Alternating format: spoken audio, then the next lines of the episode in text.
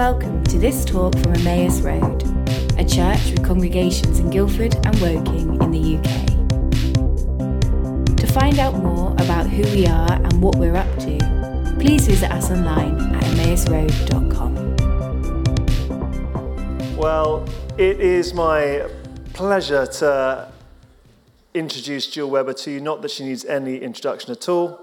She is the Director of Prayer and Spiritual Formation at Emmaus Road and the author of Even a Sparrow, which I am currently enjoying for the second time. Uh, it's a very, very good book, so I do encourage you, if you haven't read it once, definitely uh, give it a go. And you can buy a copy either downstairs or on Amazon or from your favorite Christian bookshop, wherever that may be. Uh, Jill is continuing our uh, Unhurry series, The Relentless um, Pursuit of Busyness. Something like that. That's totally wrong. It's not the relentless you, you, get the drift. Uh, and uh, so I'm going to pray for her as she starts. Father, thank you for Jill. Thank you that you are speaking through her today on the series of the relentless, relentless elimination of hurry. We pray, Father, that as you do that, as she does that, that we would hear clearly from you. In Jesus' name, amen. Thanks, Bill. I'm just going to start with one more announcement before I get into my talk. We're entering in, starting next Wednesday, the season of Lent, which is a 40 day journey towards Easter. And typically, communities, churches would, would spend a time of preparation as we look towards celebrating the death and the resurrection of Jesus. And we're actually going on a journey not only in Emmaus, but with all the other churches that are involved in wildfires. We, we've created a, a daily devotional book that takes us through morning and evening prayers. And typically, the time of Lent is a time of introspection, of repentance. But in this season, instead of going in the wilderness for the purification of our own souls, we're inviting us into the wilderness to look back into the history of revival in the UK and beyond, to look out to the needs of the world and to look at God to see what He might want to do in our midst. And so um, these are, are downstairs, they're three pounds each. We would love it if everybody in the congregation got one, went on this journey together. And then also, we've created collective resources. So in your collectives over Lent, you could go on the journey as well. And then we kick it all off at the Lighthouse next Wednesday night at 7:30 for an Ash Wednesday service. So that's that announcement. So how many of you have been uh, trying some experiments in solitude and silence? Did anybody give it a go last week? The fun thing about experiments is you're just experimenting.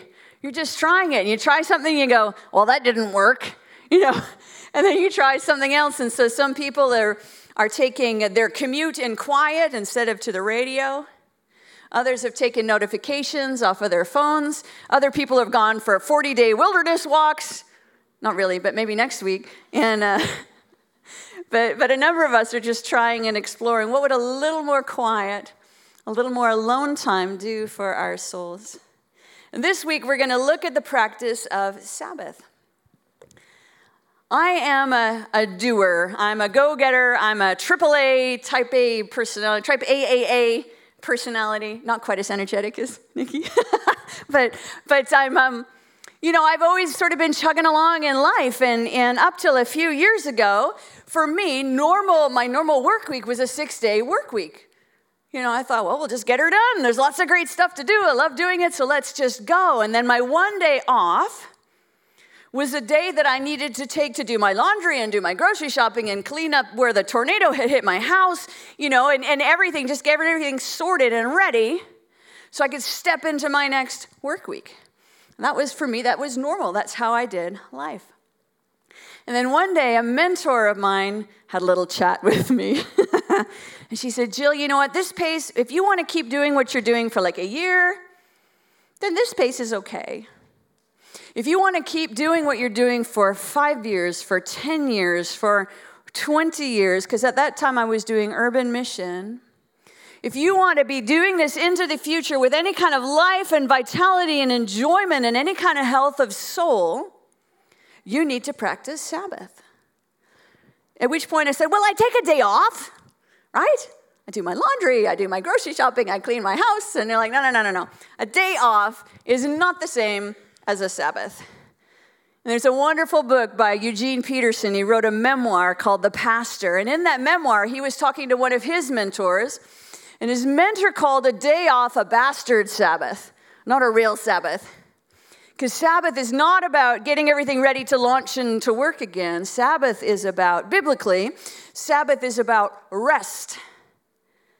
Sabbath is about delight, unplugging from life to plug into God and the people that we love, slowing it all down. So, my, my mentor said, What you need to do is you need to take off two days in a row. I was like, Two days in a row? How is that even humanly possible? I can't even imagine it. She's like, One day to, as a day of preparation, get everything ready so that when your Sabbath comes, you can just rest. It took her six months to convince me. I really wasn't sure. And then it took another six months for me to actually re engineer and reprioritize my life so that I could do it. So it took me a whole year to sort it out. How was I going to make this thing happen?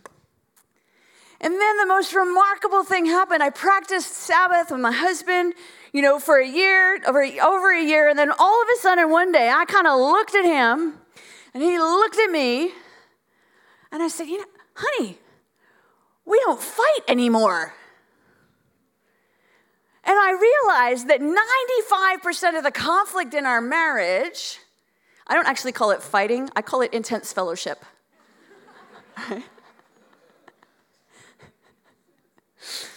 95% of the intense fellowship in my life, in my marriage, was because I was overtired and I was cranky. You know, it's not the big fights, it's a little nip, nip, nipping at each other because we really don't have enough emotional energy to give our best self to each other. None of you can relate, probably, but I know for me, practicing Sabbath revolutionized my marriage and my enjoyment of my husband and our life together. So, those of you who are married, how many of you would like a better marriage? Don't put up your hand. Might practicing the Sabbath help? In Genesis chapter 2, verses 1 to 3, we get this beautiful, sweeping narrative of, of the beginning of creation. And we see the Holy Spirit brooding over the chaos and God speaking life and light and darkness and planets and plants all into existence. Days one, two, three, four, five, six. God loves his work. He's working away and he goes, Oh, that was good. And he's working over here and he's like a giraffe. Wow, that's good. He loves his work. I love, I'm quite, I'm really, um, I love that God loves his work, right? He enjoys what he does, right? And then day six, he makes men and he makes women. He's like, Whoa, that is really good. So he's loving his job, he's loving his work. And then he takes a day off. Imagine that. Genesis 2, verses 1 to 3. Thus the heavens and the earth were completed in all of their vast array. By the seventh day, God finished the work he had been doing. So on the seventh day, he rested from all of his work. God blessed the seventh day and made it holy. He made it holy. Holy means dedicated, consecrated, set apart for a special purpose. The Sabbath is the first thing in the scripture that is described as holy. God rested after creation. I, I think it's, it's quite interesting. So, God worked, and then at the end of his work week, he rested. And when did we rest?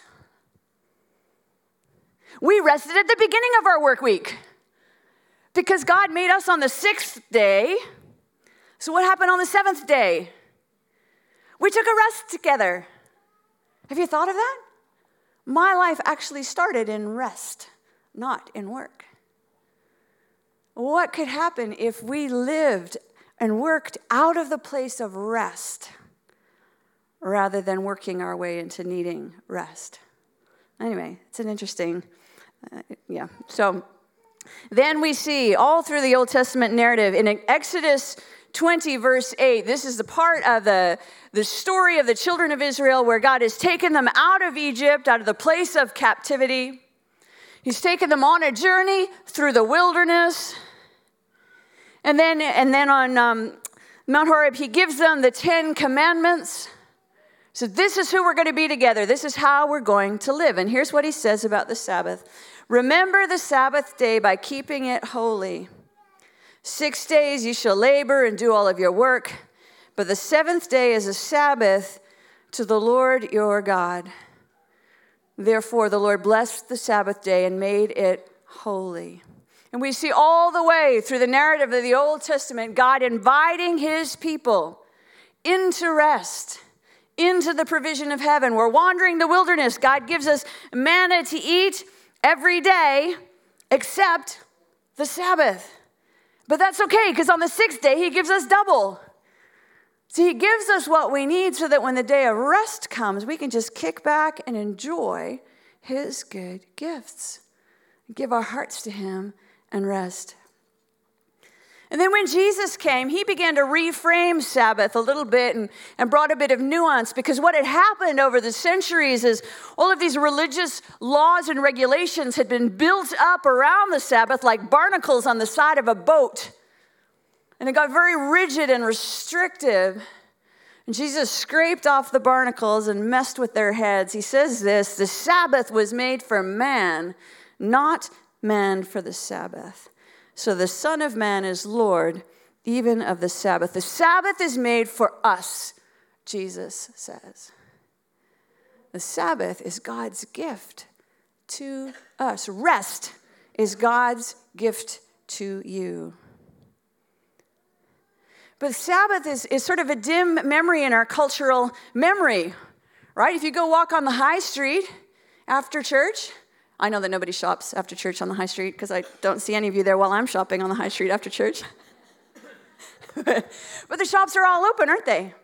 So gone is the day where everything's shut down on the Sabbath. And if the shops are closed, well, Amazon is open so we can produce and consume all the time.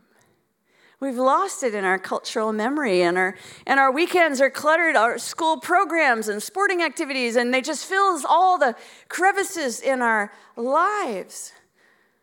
So, what is it? How do, how do we even do this? How do we take a day of rest? A day of worship, a day of settling into God's goodness, delighting in all of His good gifts, a day of making room for love for God and for one another. There's lots of good stuff we can do on the Sabbath. If you're single, great time to have friends over. I love that one of Jesus' practices, I mentioned this two weeks ago, one of Jesus' spiritual practices was he had, he was a single guy, and he had long meals with his friends to talk about things that mattered. That was his spiritual practice. What a great Sabbath practice for us. Some of us probably would just even prefer to crawl back into bed and have a nap. I'm a fan of naps. Anybody else a fan of naps? Hallelujah. Reading books, fiction books. I don't typically read fiction except on holidays and on Sabbath. Reading not for like learning, but reading just for pleasure. You even got you even got extra bonus points from rabbis, married couples if you made love on the Sabbath. Can I get a hallelujah, right? Delighting in all of God's good gifts making room for God, being fully present and fully loving to those in our, in our circles, whether they're our friends or our family. So, at this point, all of you who have children are going, Yeah, right, how's that to work for me, right? Really, I've got five kids under the age of six. How on earth am I going to practice Sabbath? So, I have some practical tips. I, uh, I, I spoke to a few friends of mine and said, How do you do it? I have a number of friends who've got four kids, five kids. So here's, here's some of their tips. You can take notes if you have children. One of my friends, they, they put all of their, uh, they've got a box, and when the Sabbath begins, they put their computers, their iPods, their iPads, their phones in a box and lock it. And so then, so they're screen free for the whole Sabbath time. So they actually have to learn to talk to each other and play with each other nicely. Imagine that. You know, it's good family bonding time. But that's what they do. They're like, no, okay, no technology during our Sabbath. Another family I know, they got five kids under the age of seven, and they've got a Sabbath ritual. And actually, children quite like ritual and routine. So here's their ritual. They go to like the, the most crazy donut store in town. You know, like the ones that are like peanut butter brownie with extra sprinkle and lollipops on top. You know, those kinds of donuts. And, uh, and the kids just go crazy. They love the donuts. So they go and get a box of these disgusting, huge donuts. And then the kids get all covered with donut. And they throw them in a car. And they go to a lake that's about half an hour from their house. And they spend the whole day paddling around the bushes and the water and the fields. And they just let the kids run around like a bunch of kittens out of a box. And that's their Sabbath and they love it. They love it. They even bought the kids these like full all weather, like wetsuit type things. You know, so even if the weather's bad, they can go and do it. I've got another friend who uh, um, uh, they've, they've trained their children, they've got four kids, but they've trained, and this works when your kids are a little bit older, you train your kids to enjoy solitude and silence that can actually be taught. And they do it because each child has to go into their room for an hour or two in an afternoon for quiet time, no screens. They have to play by themselves and work their way through their boredom, not being entertained. And, and, and kids have learned it's become normalized for them so that everybody gets a rest. And then some other friends, this is good if, you if your kids are younger husbands and wives give each other the gift of a Sabbath. So one week, the husband will get up, get all the kids, take them out somewhere so that the wife can then sleep in and have solitude and silence in their home and have a leisurely morning until around lunchtime. And then the next weekend, they flip it around so that the husband gets the same. So, spouses, can you give each other the gift of a Sabbath? Probably you can. So, what are the things we should avoid in Sabbath? Well, work, probably. Technology, probably. Buying and selling, probably. Um, and, and definitely worry, letting go of anxiety. I want to just talk for a couple minutes about Sabbath as resistance and resistance to Sabbath. Sabbath is resistance and resistance to Sabbath. Sabbath is resistance to the dehumanizing cultural idolatry of our age. How's that? You can take that one home for lunch, right? Resistance to our cultural idolatry. There's a wonderful book by Walter Brueggemann. Uh, we'll put the quote up here Sabbath as resistance. In our own contemporary context of the rat race of anxiety, the celebration of Sabbath is an act of both resistance and alternative. It is resistance because it's an invisible, it is a visible insistence that our lives are not defined by the production and the consumption of commodity goods. I shop, therefore I am. I work, therefore I am. We get defined by our production capacity. We get defined. You know, your, it's your algorithms on Facebook will tell you who you are. Don't you hate it? You're like talking to somebody, like, oh yeah, I want to book a flight to Ibiza. And then you go on Facebook, and then all of a sudden there's like flights to Ibiza advertisements on Facebook. Like, how did that even happen? Right? you get defined by algorithms. And, um, and, and, when you look actually at, at, the, the Ten Commandments in the Deuteronomy passage, we see it. We see it in Exodus and we see it in Deuteronomy. It reads a little bit differently in Deuteronomy because it articulates Sabbath as resistance. Deuteronomy 5 12 to 15. Remember that you were slaves in Egypt, and that the Lord your God brought you out of there with a mighty hand and an outstretched arm. Therefore, the Lord your God commanded you to observe the Sabbath day. So, quick quiz how many days off do slaves get? None, right? None. If you're a slave, you don't get any days off. Completely dehumanizing. Your value is intrinsically tied up with what you can produce and what you can do. Slaves do not get a day off. And so when the, the children of Israel were in slavery in Egypt and were led out of bondage into the wilderness and then into the promised land, God says, You're not slaves anymore. You are no longer defined by your ability to produce, and I'm going to give you a gift to remind you. I'm going to give you the Sabbath, a day just to be. Because the Lord your God has made you for himself, not as a producer, not as a consumer, but as a child of God. I wonder how many of us feel like we're still in Egypt. Sabbath keeping breaks our agreement and our attachment to those cultural idolatries, those things that would define us as something other than children of God. So, Sabbath is resistance against dehumanization. Sabbath is also resistance. Well, I, am going to speak for myself because uh, this is my own personal struggle. Sabbath is my resistance against my own grandiosity and against my own arrogance. I've heard it said that if the devil can't keep you down, what he'll do instead is he'll push you beyond your God given assignment and capacity. If he can't keep you down, he will push you out of the assignment that God has given you. And frankly, though, I don't actually need the devil's help with that at all because I do it all by myself, right? I think, oh, I could do that, and I could do that. Oh, I could do that. I could definitely do that, and that, and that. And I step outside of, of God's assignment for me because I, I don't settle into the fact that I am simply a finite human being.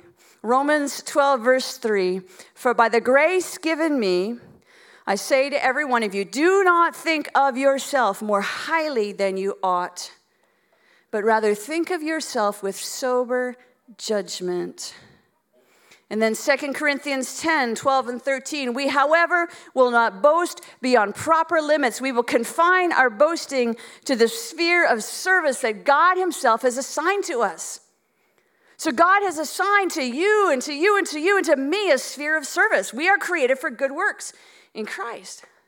And so when I'm talking about practicing Sabbath, I'm not talking about chucking it all and going and living on a desert island and twiddling your thumbs for the rest of your life. That's not what I'm saying.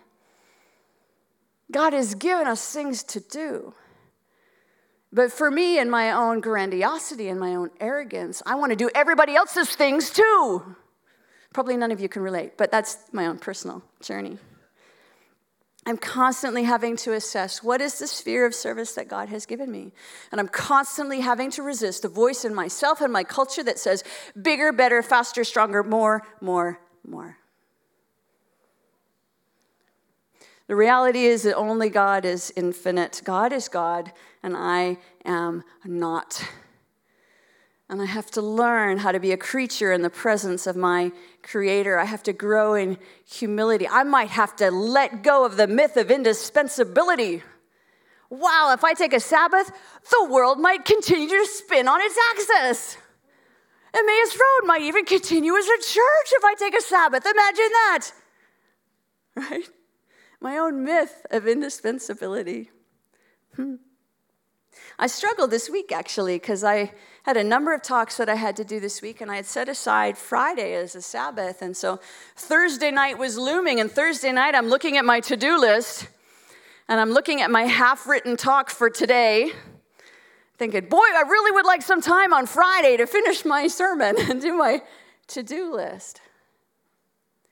And so my act of resistance and I actually I had to make myself accountable to somebody because I felt so tempted. My active resistance was shutting the computer down, putting it away, and leaving it trusting that somehow all would be well, even if I took a rest.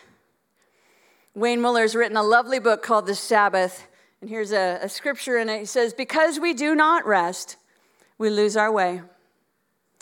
Not a scripture, quote, sorry, And I've actually, I've showed this to you before. I'm going to keep showing it to you till we all get it. But because we do not rest, we lose our way. We miss the compass points that show us where to go. We lose the nourishment that gives us succor. We miss the quiet that gives us wisdom. I need more wisdom. I don't know about you. Poisoned by the hypnotic belief that good things only come through tireless effort, we never truly rest. And for want of rest, our lives are in danger. Have I convinced you? Maybe, some of you. That's all right. It took me six months to be convinced. So that's all right. I'll just read the book and, and read other stuff and maybe you'll get convinced. But so Sabbath is resistance, it's resisting the dehumanizing aspects of our culture. It's resisting our own innate grandiosity. Good idea, you think. Sabbath. I will think about incorporating it into my life a little bit, maybe sometime down the road. Maybe at this point I'm only speaking to few in a room, but most of us struggle with this. Most of us are resisting arrest. Anybody got toddlers? Any parents of toddlers in the room? Few? No, they all come to the morning service. All right, well, grandchildren. so often we are like small, fractious, fretting, and fatigued children but who resist sleep. We're like a toddler who needs a nap and says, But I'm not tired.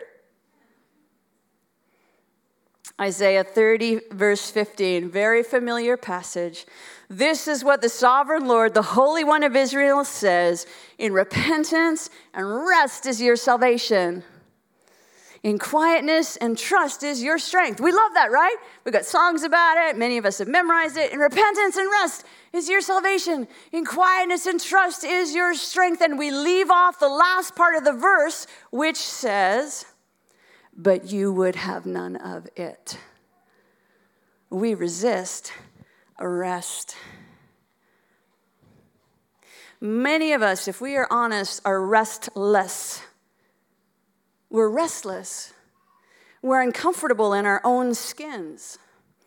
And it's much easier to skip stones on the surface of our lives rather than to stop and sink into the depths.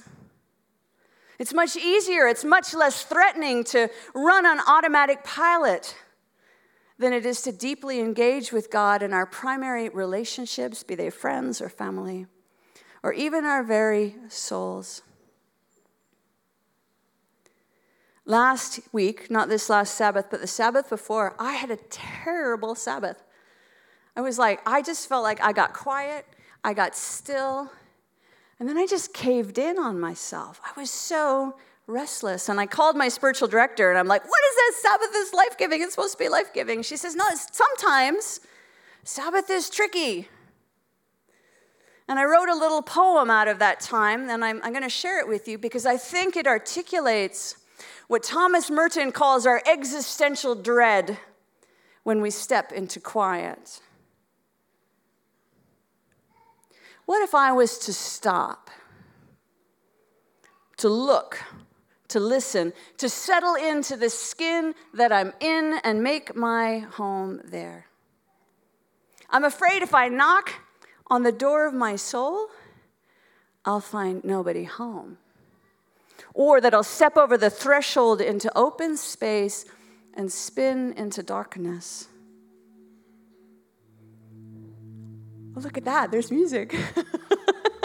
or all things untidy and inconvenient that I boxed and shelved will tumble from the cupboards and tip me into oblivion. or that I'll wander like a wraith looking for my reflection, insubstantial as mist. Or that my own heart hunger will eat me alive and spit out the bones. What if I were to stop, to look, and to listen? to settle into the skin that I'm in and make my home there. Here's the invitation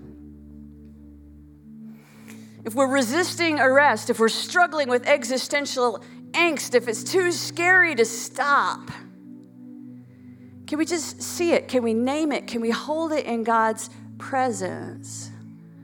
Say, this, this is how I am right now. Can you come and be with me in that space? Invite him in. And then practice Sabbath anyways. Push through the resistance. Sink into the comfort of your own home, of your own skin. Become human again.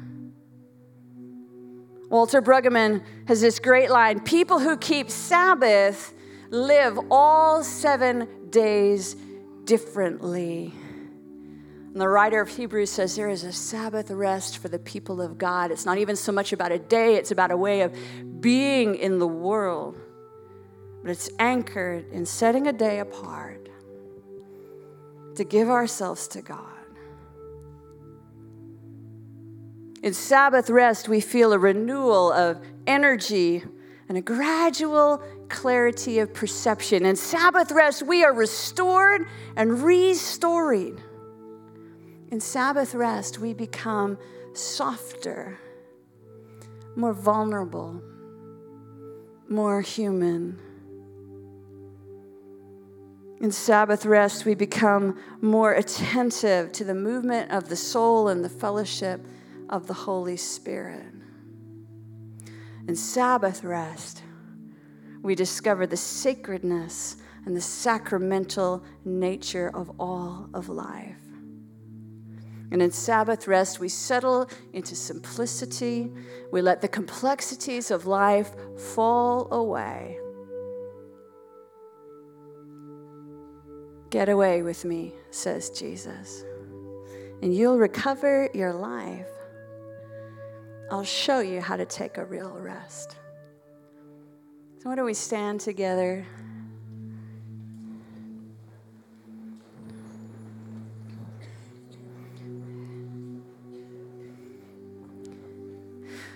Let's just pray. Father, I just pray for everybody in this room who feels like they've been stuck in Egypt. We're defined by what we consume and what we produce. Holy Spirit, would you come and take them on a journey? Would you set them free, set us free, so that we can stand as mere mortals in your presence, loved by you, named by you. And Father, I pray for those of us who are sort of on a wilderness journey in between, trying to make more space, trying to make more time for you, but are finding it tricky and a little bit perilous and hard.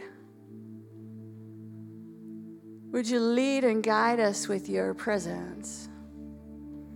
Would you take us on the journey?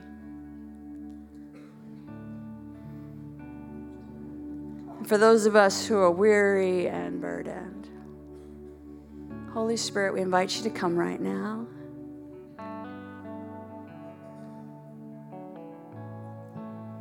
Invite you to minister, Holy Spirit, your peace. Some of you might even feel like, just as an act of receiving this, you want to shake your shoulders. You just want to shake off the burdens. You just want to let it go. I'm going to let it go. I'm going to relax into the love of God the one who knows me, the one who names me, the one who calls me his own, the one who invites me into rest and delight and love. We receive your love today. We receive you, Holy Spirit. We take a deep breath. We take a deep breath and we invite you to fill us with all of your fullness. We cast all our cares on you, knowing that you care you care for us. You will hold us. You will sustain us. We give ourselves to you today.